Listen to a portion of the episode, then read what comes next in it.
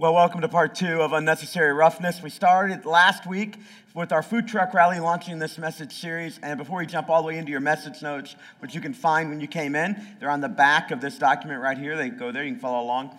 Uh, before we jump into all that, I just want to say thank you for all your effort last week to make the food truck rally a success.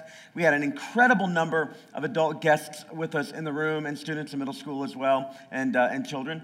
And we had a number of people commit their lives to Christ for the first time and re- remake commitments. And several of our guests said they're going to be with us. And I just wanted to say thank you to the people who call this church home for creating a welcoming uh, place. It's, it's a phenomenal place to do ministry in as a pastor. It's a great community to be a part of, just as a brother in Christ. So just thank you for that. I love your heart of welcome for people, and I love the fellowship that I got to see last week. And this week I was reminded how important that is because our church grew by at least two people this week that I'm aware of.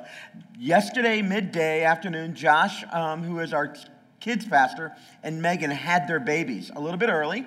Twins, yeah, you can give it up for there. Evelette and Micah. Evelette and Micah came. They were just over three pounds. They're doing incredibly well. They were actually breathing on their own, just getting some oxygen assist. No need for mechanical assistance there, just some oxygen. They're doing well. Mama and uh, dad are doing fine. We're going to pray for Josh. His hands are going to be full. He had a handful of kids here that he was caring for in our, in our kids' ministry, but now he has two. And I bet you that the two are going to kick his tail more than uh, all the ministry here. That's my opinion. Um, but uh, I, I just, I'm so excited for this family to have their kids in this church because I can't think of a better place to raise a family in. So thank you guys uh, for making this such a wonderful place. Well, you got to see in the uh, video clip that you watched a little bit about a fight, but I was very interested in how the announcer described what was going on. He said that it's incredibly selfish. It's terrible, actually. It's terrible. It's, he's very, very selfish to put your own self interests ahead of the team. It's a terrible thing to do. And uh, that's actually kind of what I want to talk to you about today. Is we talk about unnecessary roughness. This is a, a series that we're looking at some football dynamics since we're launching into the 100th year of the NFL and football season uh, beginning in full swing here. And uh, we're not just though looking at football, we're looking at relationship dynamics. And the truth is, is that both on the football field and in real life, sometimes life can happen in such a way that it hardens our hearts. It hardens our hearts. And a hard heart is a horrible place, it's a terrible place to try to do life from. The Bible tells us about the condition of our heart. It says, Watch the nature of your heart because the heart is the wellspring of life. Out of your heart comes all manner of things. Uh, Jesus said, out of the abundance of what's going on in here, your mouth is going to speak. Out of the abundance of the heart, the mouth speaks. And so, watching our hearts is essential. And today, I want to talk with you about two primary things. I want to talk with you about watching the heart for a minute. And then I want to give you a strategy. If you're like me and you're a person who wants to watch his heart, you're a person who wants to do well. You're a person who doesn't want to exercise unnecessary roughness on the people around me. I don't want them to exercise unnecessary roughness on me. And so I want to watch my heart, but I also need a handful of strategies for how to mechanically do it. What do I do when my heart isn't always right to make sure that I'm not unnecessarily rough around people that I care about? I mean, the last thing I want to do is win some accolades, get some good toys, have a certain amount in my bank account, and lose the people closest to me. And that's exactly what's at stake when roughness goes unchecked, when relationships grind through the grit of life. What we're going to talk about today is like changing the oil in your motor car. It's, it's like changing the oil. It's, it's putting some fresh lubricant in there so that the machine can operate at high speed under pressure and not break down. Now, you might have a notion of Christianity that says something like this that if I come to Jesus, then everything's going to be perfect and fine. But the truth is, that's not true. Now, ultimately, everything will be perfect and fine. Ultimately, when we get to heaven and we're at the end of this life and we begin eternity, every wrong is going to be made right, every bad is going to be set correct. The Bible says it's going to be a place of perfect joy and happiness, such that there won't be any more sad tears in our eyes. So ultimately, everything's going to be fine. But between here and there, there's going to be some challenges. There just is. That's why when Jesus said to disciples like you and me, Come follow me, he did not call you to total perfection in this life. When he said, Come follow me, he wasn't inviting you to start a path towards your total perfection. That is not what he was trying to do. That's good news for me today because I'm not anywhere near totally perfect. Jill thinks I am. You guys don't tell her any different, okay? We have this little thing worked out. So I'm not totally perfect. But when Jesus called me to be a disciple, he didn't call me to perfection. He called me instead to total devotion. Not total perfection, but total devotion. And total devotion is a beautiful thing because when I'm in movement with Jesus, when I'm following him and I'm called to total devotion, it gives me some room to grow and develop and to deal with the hard things of life. Give me some room to deal with that, to process it, to, to, to try some things and fail, to try some things and maybe not all the way fail, but not fully succeed either. It gives me some room. Total devotion versus total perfection is so much a better walk with Jesus. And maybe you thought Christianity was all about cleaning up your life, was all about getting it all right. And there's some benefit to cleaning up your life if you need that. But that's not what Jesus called you to. He called you to following Him with your heart, with your mind, with your soul, with your strength. To be devoted to the path that He has you on, not to your perfection or your attainment. And the reason why I'm spending a little bit of time here is just because here's what I need you to understand. If we're going to deal with unnecessary roughness in life, the fact that Jesus called you to total devotion and not perfection is good news for you, but it's also good news for everybody you're doing life with. Because no one, no one you're going to do life with is ever going to be able to live perfectly. On occasion, they're going to be rough with you. The brokenness in their life, or the priorities in their life, or the strategies in their life, or the timing of their engagement with you is going to rub you wrong. And that doesn't mean that they have to be out with Jesus. You can afford to be gracious with them because what he called them to is a life of devotion, not perfection. So, what we're left with here, here's the good news and the bad news. The bad news is you're left with dealing with people who aren't going to be perfect with you.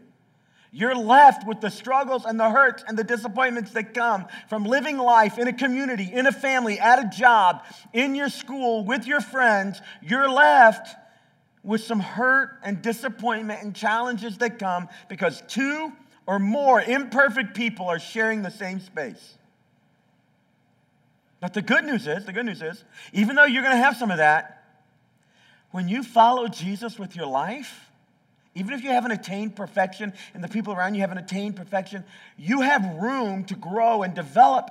And there's even a space to manage the hurt and the disappointments that come to you.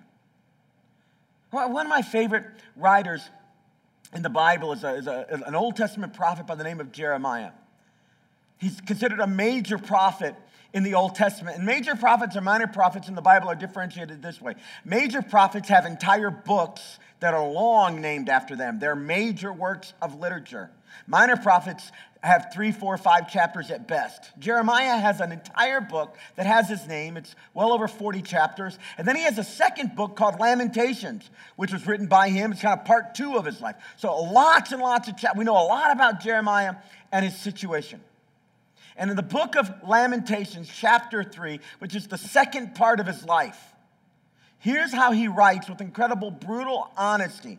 Again, if you've been around here, you know I say this all the time. But one of the marks that you can trust the scripture is, is that the heroes of the Bible speak with brutal honesty about life. They're not cleaning it up, they're not anesthetizing the content to make them sound spiritual. This is the heart of Jeremiah right now in Jeremiah chapter 3. Here's what he says He says, I remember my affliction and my wandering, the bitterness and the gall. I remember them and my soul is downcast within me. This is what happens when imperfect people live together. Now, in Jeremiah's time, there was some stuff going on politically, and he was called to speak against the authority that was in power. He was, he was called to speak truth to power, and so he did that, and it brought for him not incredible blessings, He got the blessing of obedience, but he also found himself in a pit full of muddy clay up to his neck. He was not a happy camper. He's trying to do the right thing in a very broken situation, and it rains down a certain amount of pain on him. That's where he was. This is a hero of the Bible. And his emotion is not, I'm so glad I'm here. It's not what he's feeling. He actually says, I remember my downcast days and the bitterness that got in my heart and the gall that I had about the whole situation. His nickname, I've shared this with you before, his nickname is the weeping prophet because his life doesn't get perfectly good just because he's obedient to God. He lives in a broken world. He has some brokenness in himself. There's broken systems all around him. And all that brokenness conspires together, and he has regular moments of pain and disappointment. Life is rough to him. But I want you to look at what he says here because it begins to give us a little bit of hope. He says, My soul is downcast within me. And then he says this important word, yet. So even while this is going on, yet, this I call to mind, and therefore I have hope. Hope. Hope is the inheritance of every person who answers Jesus' call to follow him. It's a hope that says, even though I'm not going to be totally perfect, I don't live in a totally perfect world, I don't share a house with totally perfect people, I can have hope. Because a life of total devotion to Jesus is always a life with hope. So while all this stuff's going on with Jeremiah, the bitterness, the gall, the painful regret, his soul is downcast, he's depressed. Yet I call this to mind, and therefore I have hope. And here's what he has hope in because of the Lord's great love, we are not consumed. So, this painful stuff, it doesn't define everything. It's not all that's going on. There's a reality in front of him that is difficult and dark, but it's not the total reality. Because of the Lord's great love for us, we are not consumed, for his compassions never fail. They are new every morning. And then he says this great line Songs have been written inspired by this line. It has encouraged believers ever since Jeremiah wrote it. Great is your faithfulness.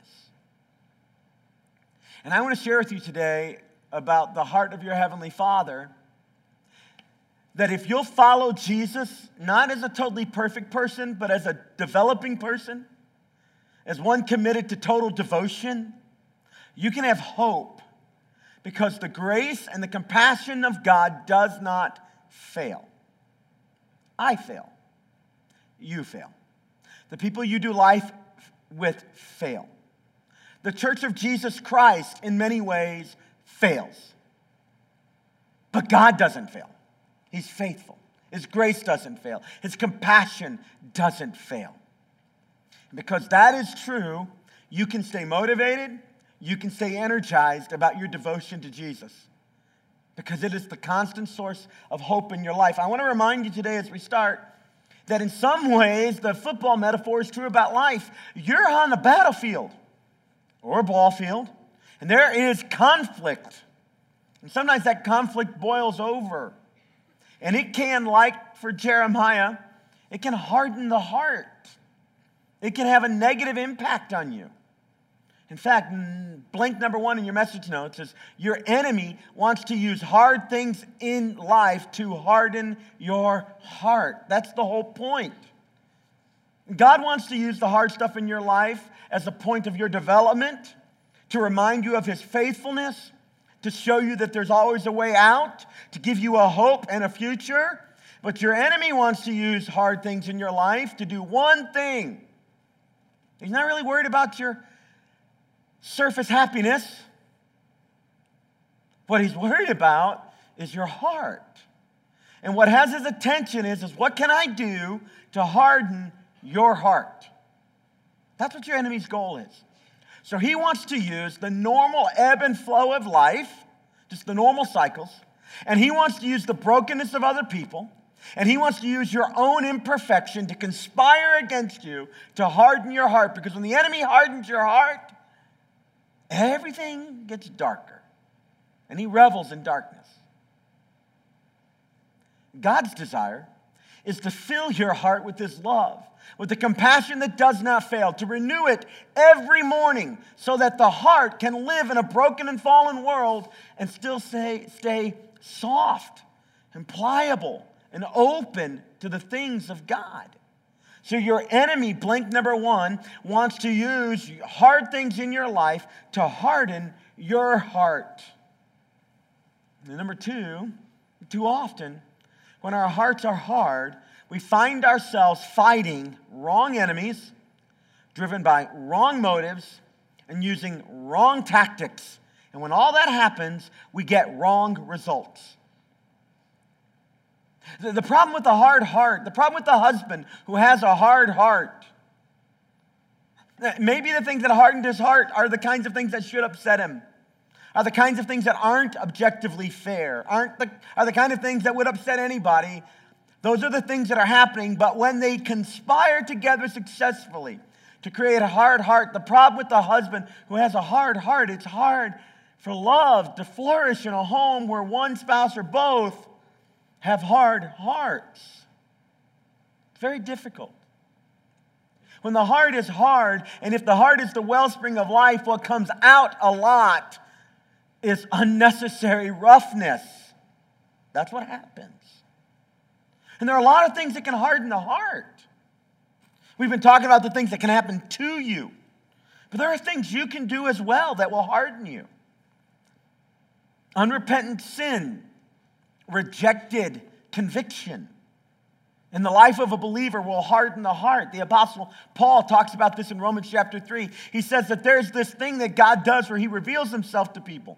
But we have this problem. We tend to reject what he reveals.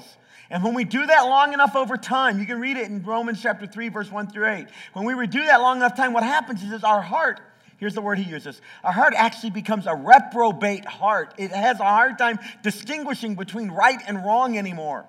That's the ultimate impact of a heart that's hardened. You don't even know up from down anymore. And what, what should require gentleness and loving words and listening and kindness or truth spoken in love, instead, what you get is roughness and sharpness and edges. And come on, you're like me. You've been around couples. So we'll just talk about marriage for a second. You've been around couples where this is true, haven't you?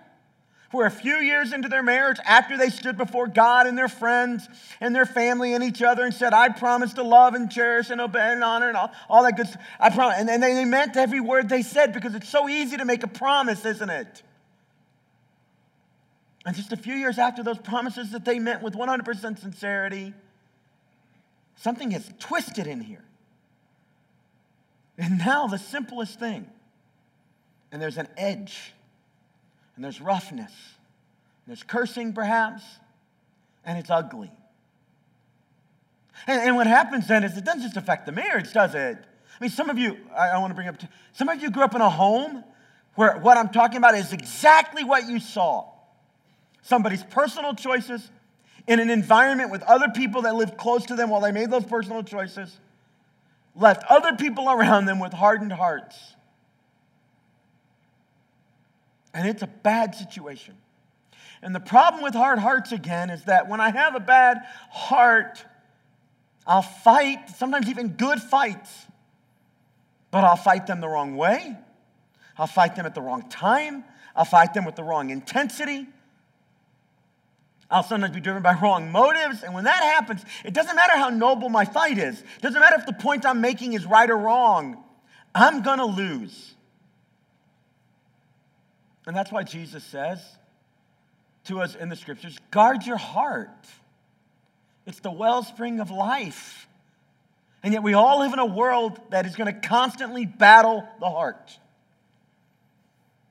And here is Jeremiah in total obedience to God, and he says, I remember the bitterness, I have the regrets, I have resentment, the gall that got in here. And if that were the end of the story, we'd all look at him and go, That's understandable, it makes sense. But it isn't the whole story. The rest of the story is, Yet I recall, your compassions are new every morning. Ah, I like that phrase new every morning. Because I don't know about you, certainly not every season of my life, but there have been some seasons where I needed new compassion. Not once a week, not once a month. I needed it every day. And that's exactly the kind of compassion that is available to us through our Heavenly Father, who calls us again not to a perfect life, but to a life of devotion to Him. And I love the fact that we're talking about a God who has this kind of compassion because when you think about a person who has every right to feel wronged and offended by behaviors that are done around him, it's our Heavenly Father. And yet his response to our imperfection is compassion and grace, and it's new every morning. There's a fresh start with him. So, a hard heart is damaging because it makes us sometimes fight the wrong enemy. That's what you saw a little bit of in the clip. There was a skirmish that went further than it should, went beyond the bounds. There was a fall, a foul, there was a flag on the field. And then the commentators comment. I, I, I only, when I watch sports, only really watch to hear the commentators. They're so funny to me. But in this case, incredibly profound how terrible it is, how selfish it is to be so self oriented and forget the fact that there's a time and place and a way to do the conflict on the field. And the way you're acting over here isn't it. And when you act that way, you're selfish because you're going to affect not just yourself, but your whole team.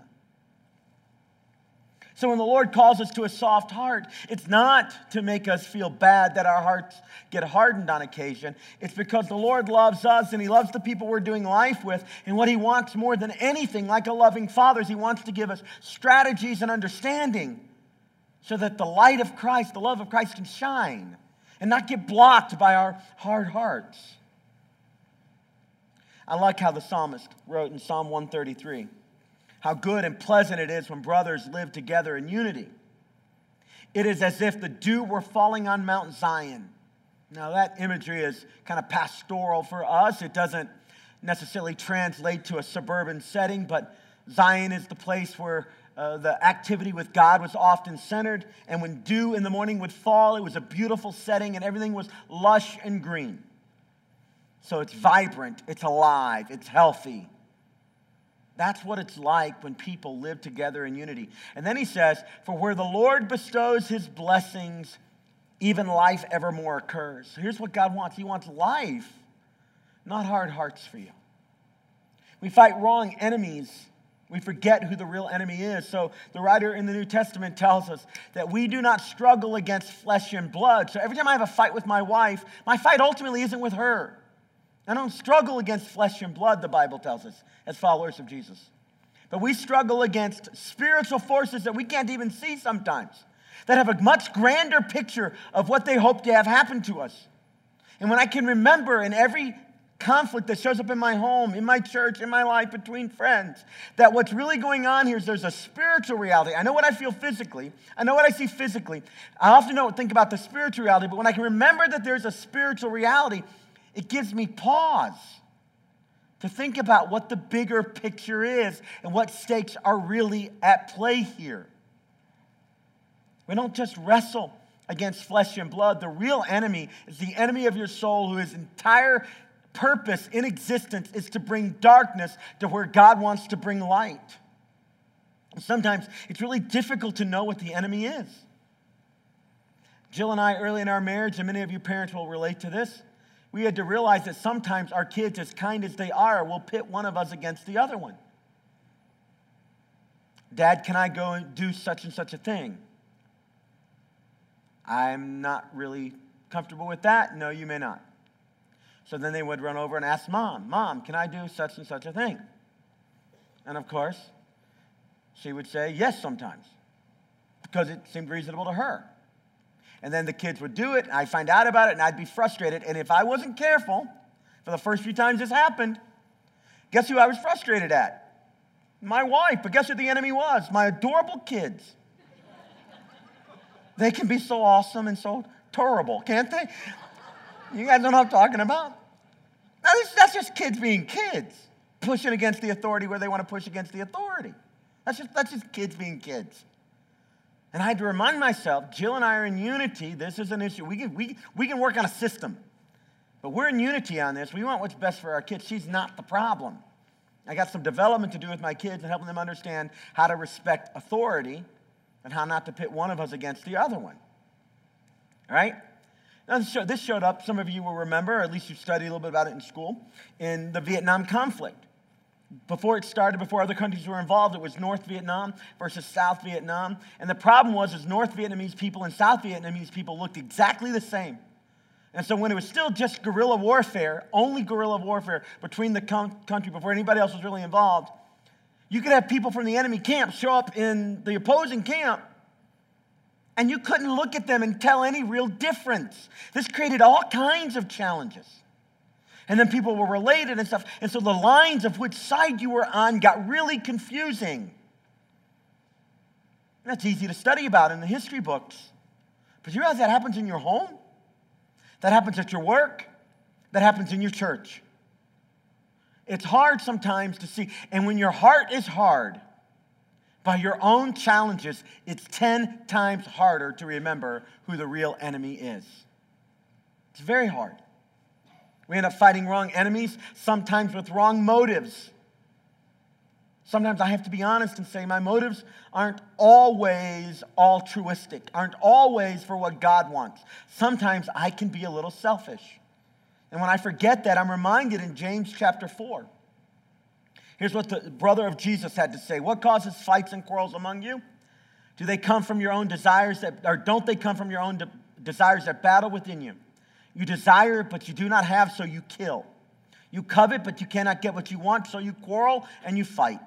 You do not have because you do not ask God. And when you ask God, you do not receive because you ask with wrong motives so that you may spend what you get on your own pleasure. James says this is the reason a lot of people fight in churches. And I would suggest in families as well. You fight wrong enemies with wrong motives and sometimes with wrong tactics. Here's the truth about your marriage, about your friendships, about your church. The greatest relationships happen between two servants who are there to serve one another. That's the best place to have a relationship. Now, a lot of our relationships in life aren't defined that way.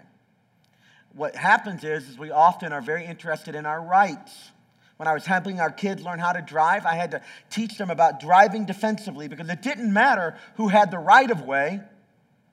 I mean, you may have the right of way, exercise your right of way, and in not being defensive, while other people aren't exercising your right of way, you may get hurt.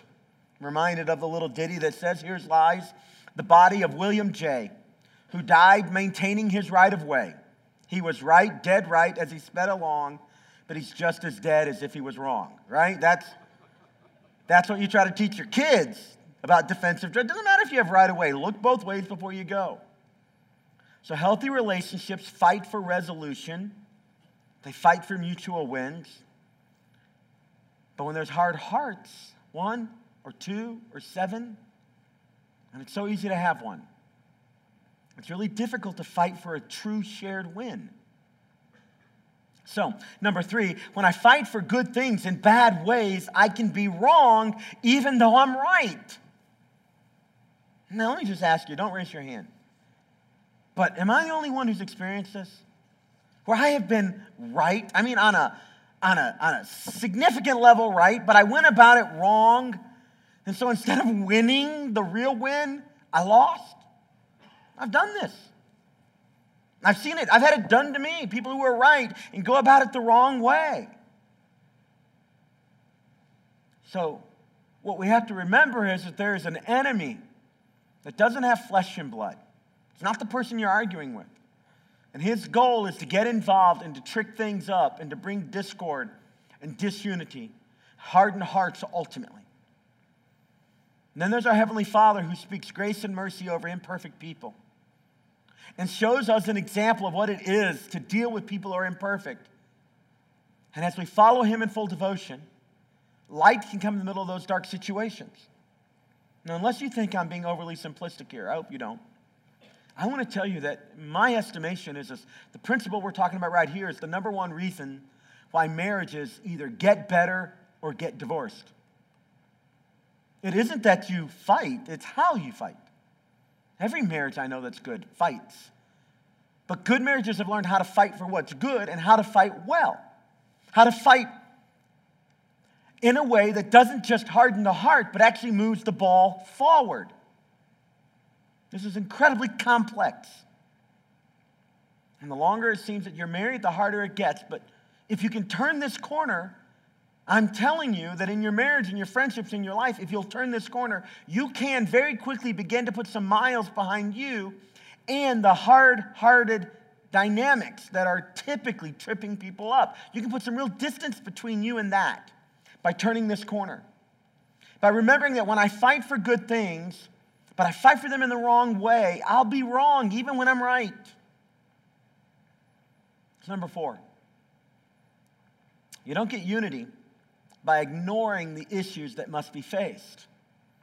The reason I'm making this point is, is that it's not about not fighting at all. It's not about ignoring the hard things that happen in life and the, the, uh, the roughness that you experience. That's not what I'm talking about at all. I'm talking about a unity that can be present in your relationships in spite of the fact that you live with imperfect people and you're imperfect yourself. There's a real unity that can come to you. A real unity that can come to your marriage, a unity that can come to your family, to your team, to your friendship. You don't get there by ignoring things. What you do instead is you deal with the things, but you deal with them in a way that honors people that remembers the priority, that remembers the person I'm talking to is made in the image of God. I'm made in the image of God, so I'm not a doormat, but they're not a doormat. I am a person who deserves dignity and respect, and they deserve dignity and respect for no other reason than they are made in the image of God. God gave me a certain value and worth when I was a mistaker and a sinner, and I, did, I, in following my Heavenly Father in devotion to Him, I can find mercy and grace available to show them dignity and worth in the middle of their mistakes and sins. This is how we model the love that ultimately brings unity to families and churches and friendships and life. This is what every good coach coaches for. On the team, it's not about the star, it's about the team. When the team wins, we all win, and you know the rest of this. And when we lose, it's the coach's fault, right? You know how that works, right? When we win, we all win. And if we don't all win, we don't win. So, you don't get unity by ignoring the issues that must be faced. But number five, when you remember that unity is the goal, that we're in this together, the way I fight will change.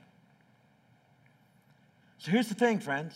There are going to be fights. You're going to have them in your marriage. You're going to have them with your kids.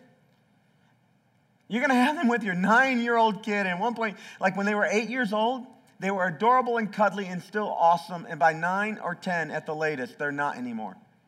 That's the way it works.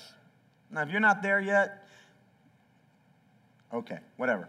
Um, some of you are grandparents, you've seen it. Now, you know what the difference between grandparent and parent? There's a lot of difference between grandparent and parenting.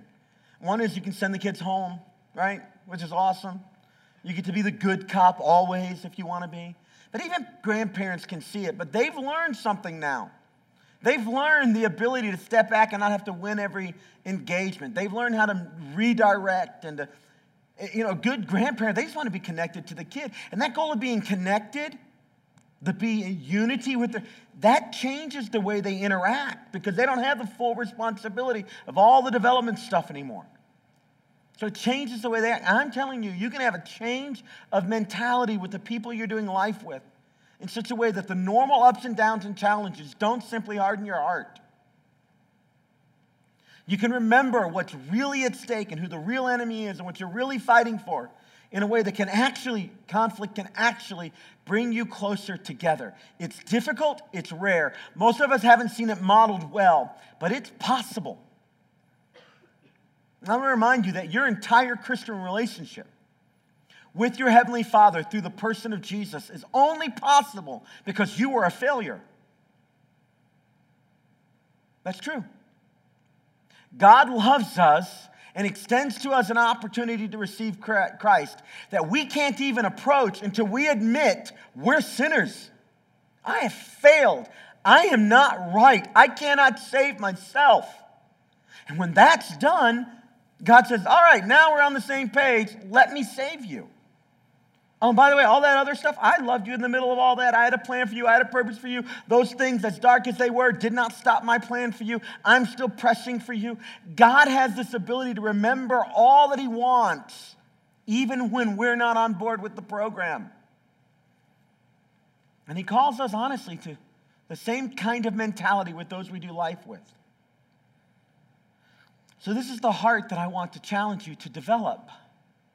And I want to give you a strategy that no matter where you are on the 1 to 10 scale of soft heart and hard heart, you know, 10, I'm totally soft and open and pliable, and I'm having the conversations I need to have in a right way at the right time with the right words.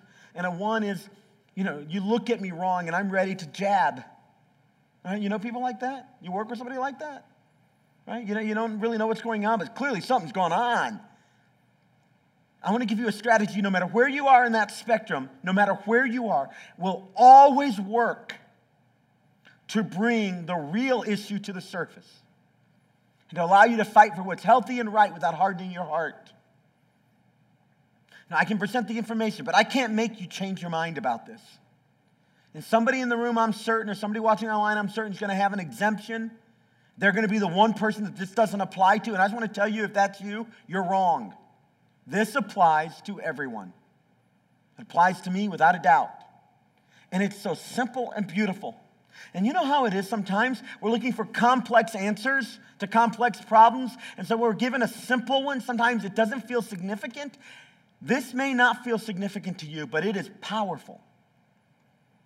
When James, the brother of Jesus, was writing to churches in which there was conflict, sometimes between each other, sometimes between them and the world, sometimes just situational conflict that happened.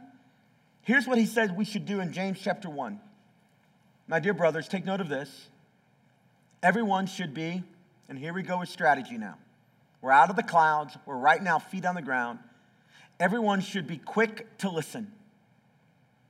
Now, in the Greek, that word everyone is, is a very complex term. So, if you want to take a note, I want you to write down what it means. The word everyone in Greek means everyone. Right? That's what it means. Everyone. Everyone should be quick to listen, slow to speak, and slow to become angry. For man's anger does not bring about the righteous life that God desires. Now, notice, anger is not the problem.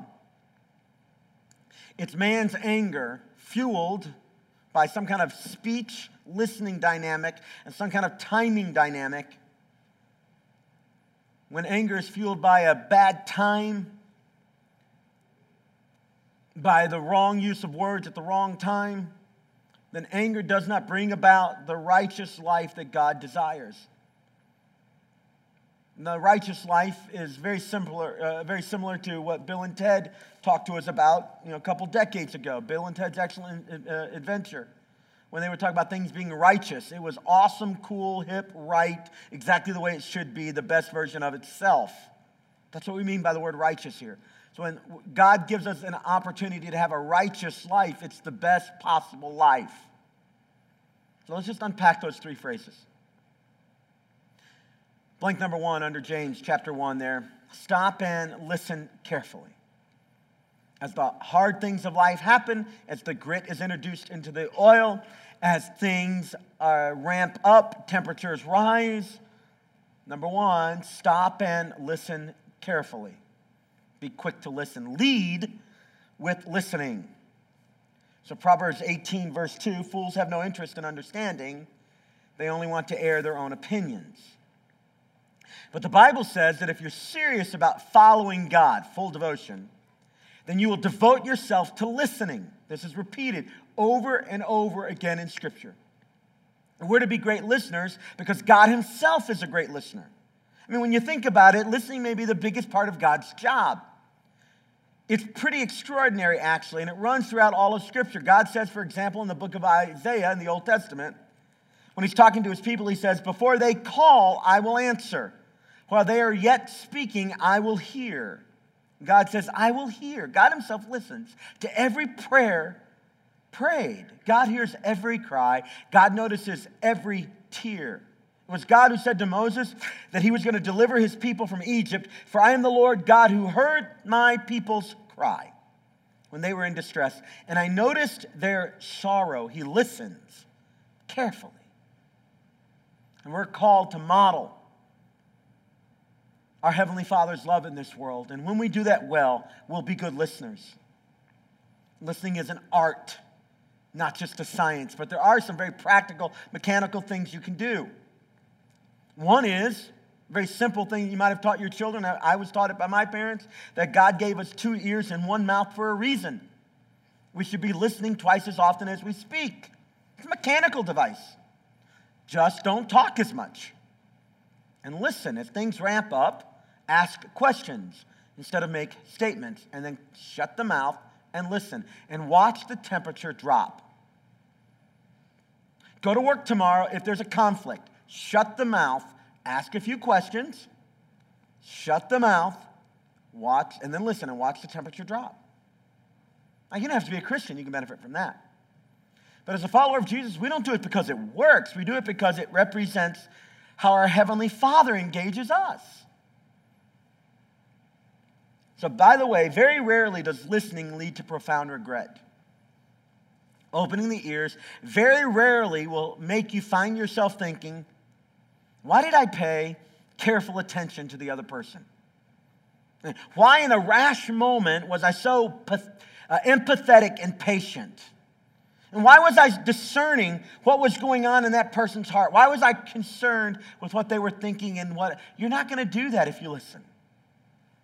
But if you speak too quick, too much, and too loud, too pointedly, well, most of your regret and mine is somehow connected to that behavior right there. So, very simply, everyone should stop and listen carefully. You want to keep your heart from getting hard? Honestly. If your marriage is in marked to some degree by hardness that you've had between each other or the world has inflicted on one of you and you're bringing that home because that's what happens, the quickest way to begin to soften the heart, and it requires restraint, is to stop and listen. I've had enough counseling training in my master's work to be dangerous. And I know this that when there's a lot of yelling in the home, typically somebody doesn't feel heard. So, how do you make somebody feel heard? You listen, even when they're wrong. So, listening does not lead to regret. It doesn't, it never has. I'm not suggesting that you only listen, I'm suggesting that you stop and listen carefully. This is a fundamental wisdom and we can talk about today in relationships. You can teach it to your children, you can model it. It's very, very difficult. And if you struggle with this too much, I want to suggest at the root, it isn't an ignorance problem. You did not know this. You probably have a hard heart. I don't say that in judgment, I say that with pain. If you can't stop talking when you should be listening, your heart is probably hard and filled with all matter of grit and bile and bitterness and resentment. And even more so, stop and listen. You can take this with you today. If you get nothing else, stop and listen carefully. Let me give you one phrase that will help prove to the other person that they're being heard. I'm hearing you say, I learned that from the book of Oprah, chapter 3, verse 1. I'm hearing you say. I hate that kind of psychobabble often, but in this case, it's right. I'm hearing you say. When you then repeat what you heard them say with your own words, and then they say to you, Yes, that's exactly what I'm trying to say. At that moment, that person felt heard. You can guarantee it. Number two, guard your words vigilantly. The Bible says here it's slow to speak Proverbs 21 23, watch your tongue and keep your mouth shut, and you'll stay out of trouble.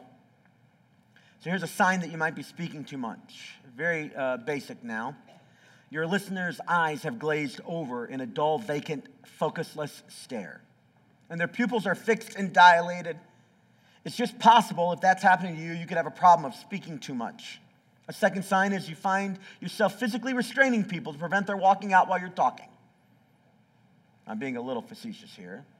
If you notice there's just this stream of conversation going on in one direction and people are attending, attempting to leave and you have to hold them there, it could be that you're talking too much. And the number three, if you're talking right now while I'm talking, this is a dead giveaway.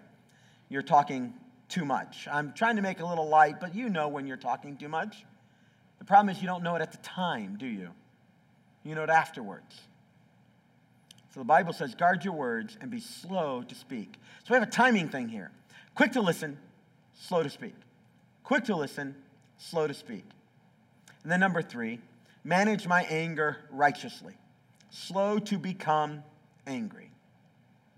That's why Ephesians chapter 4 encourages us in your anger, do not sin. Do not let the sun go down on you while you are angry, and do not give the devil a foothold. Some of you can remember a situation like this. It certainly happened to me. Riding in the back seat of the car, going on vacation. My dad had worked a lot of overtime, put a lot of energy in to getting us ready to go on vacation. We were going to spend a week at grandma's house. From our house in Chicago to the mountains where my grandmother lived was about a 14 hour drive. And so here my dad had worked really, really hard to get us ready, saved up money so we could go. We never ate out. We were going to eat out a few times. Uh, we never did anything all that special because my dad worked all the time, but on vacation we were going to do a few special things. It was going to cost money. And at some point in my youth, I began to understand the sacrifice my dad was making. And at that point, I would love to tell you that because I understood the sacrifice he was making, it made the trip for him much more enjoyable, but that's not true at all. Even with my own kids, when Jill and I save up and try to take them places when they were little, they never one time when we were starting a journey or at any point in the journey went, Thank you, parents. You're amazing. You're awesome. I see the sacrifice you're making to take us to Disney World today. I understand you took out a second mortgage on the house to make this happen. They never said anything like that. That, never happened. What happened instead is we wouldn't get any more than a couple of hours down the road, and me and my siblings, you would hear the phrase, Stop that. I'm telling, keep your hands to yourself. Don't hit me. You understand the deal? And by the, often before we'd even hit, hit Indianapolis, my dad would reach back, straining his shoulder, and take swipes at us. I know that today that's child abuse, but back in the day it was fully allowed. And my fa- parents are from Appalachia, so they get about a 20 year delay on everything developmentally. So it was still okay to hit kids back then. And I remember one time my dad pulling over the car, and he's like, I've had it. I'm done. I'm done. I'm done. So he pulls us out and he spanks us. He's like, I don't want to hear another word. So we get back in the car and we're driving down the road, and it is just as quiet as can be. I don't know, a couple hours down the road. My sister says, Can I say something? And my dad's like, yes. He was still hot. I mean, he's just still hot. She's like, when you spanked us, I left my shoes back there. They fell off. that broke the ice, right? yeah. That's a little funny story, but I mean, play that out when the stakes are high and it's real. That's why the Bible says be quick to listen and slow to speak and watch the anger. And by the way, if you're quick to listen and slow to speak, it's easier to watch the anger. In fact, it's somehow interesting that you'll fill the anger tank and you'll light those flames with your words quicker than anything else. So it's right words, right heart, right time. Because in times of conflict, if I fight for unity, if I fight for shared goals, and not just for a personal victory, I'm actually going to have the greater victory. There'll be less flags on the field, no penalties will be enacted, you're not going to have to push back on the line of scrimmage. You can keep moving those balls forward, all right? So why don't you grab out your Connect card and let's take a few steps together as a congregation. Right here on your Connect card that Pastor Will told you about earlier, next step A says, Today I'm making Jesus my Savior and Lord. One of the things I love best about our Savior is this his constant supply of grace because I need it. I remember when I was five years old, for the very first time, I knelt down, literally, and asked the Lord to be my Savior. I didn't know what it all meant. It's taken me a lifetime. I still don't know what it all means. All I know is on that day, He saved me. And He can do that for you today. The Bible says if you'll admit that you're a sinner and trust the work that Jesus did for you on the cross and in His resurrection, you can have a relationship with Him. We'd ask you to take your pen and next, check next step A right there. Put the card in the offering bucket when it comes by in a moment. Before that happens, I'm going to pray and give you a chance to do some business with God and say, God, I'm a sinner. Save me. Wash away my sins. I want to follow you. Or next step B, I want to be baptized on October 13th or December 8th. These are our next two baptism dates. If you have questions or you want to be baptized, check the box and uh, we'll communicate with you and get the ball rolling that way, answer your questions. Next step C, I'm wondering as a way of putting this word into action, if you wouldn't memorize with me James 1:19. Over the last 15 years of a church, I've asked this congregation four different times to memorize this verse. This makes the fifth, all right? So here's what it says My dear brothers, take note of this. Everyone should be quick to listen, slow to speak, and slow to become angry. For man's anger does not bring about the righteous life that God desires. The Bible says about this that if you'll hide the word of God in your heart, it'll help you not to sin against him. And I bet you for some of us, I bet you for some of us, this can make a real difference in our life. And the next step, D, says, I am interested in attending Grow One, uh, which is about becoming a member. We'll teach you the basics of the gospel, the basic beliefs of this church, our basic history. At the end of it, if you want to become a member, you'll be given a chance. You don't have to, but you'll at least know what this church family is all about here. And we'll be glad to f- feed you a meal, take a couple hours of your time. It's a wonderful experience. You'll meet some of the staff.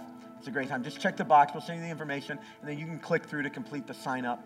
And then next step E says that it's our last week to sign up for small groups. They were in the sermon um, handout that you got on the fold. You just transfer the number of the group to uh, next step E, the spot there. Just put a little hashtag in the number, and uh, you'll get the information about that group. And again, you can click through and sign up, all right? Why don't you set that aside for just a second? If you call this church home, uh, I want to give you a chance to give back to God a portion of what He's blessed you with. So uh, last week we had a lot of guests here, and um, I got a really amazing email. I don't want to give all the details away, but here, here's what the dad said. My family and I have had a real rough time. We've had some interesting church stuff. He spelled those out. And yet we came here this uh, last Sunday at Four Corners. I got this Monday morning in my inbox. We came here at church, uh, he said yesterday in his email. And I just want to let you know that you and the team really ministered to our family, and we needed it. That's just one of several comments that were made. And when I got that email, I'm going to tell you what didn't happen. I didn't go, oh, yay, he heard my message and it spoke to him, although he referenced that, and that's always nice. And I didn't think, yay, you know, we had a clean building, although we did, and that was nice. What I thought was, what an amazing church family we have. That people who are broken and experiencing some difficult stuff and are in transitions in their life can come here and for a few minutes, we can put aside everything else and we can focus on the work of Jesus. I want to tell you, when that happens, it touches people's hearts. And that happened here last week. And it made me so grateful for you, for the people who've sacrificed for years and years to make this place happen. You've given your time, you've given your heart, you've given your money, you made it happen. And I'm just grateful to be a part of it. Let's pray about our next steps in our offering right now. Father, thank you so much for the work of Jesus. Lord, I have got to confess that I am dependent upon you. I'm so grateful that you didn't call me to total perfection, but you did call me to give my heart all the way over to you. So, Father, the best way I know how, I ask you to take this heart that sometimes can be cold, stone like, and I ask you, Father, to make it soft and pliable.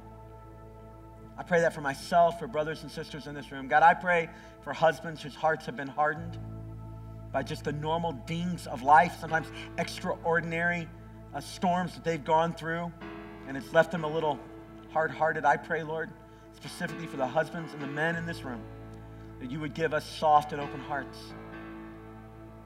I lift up teenagers, Father, and I ask you, Father, by your Spirit, to soften their hearts to the things of God.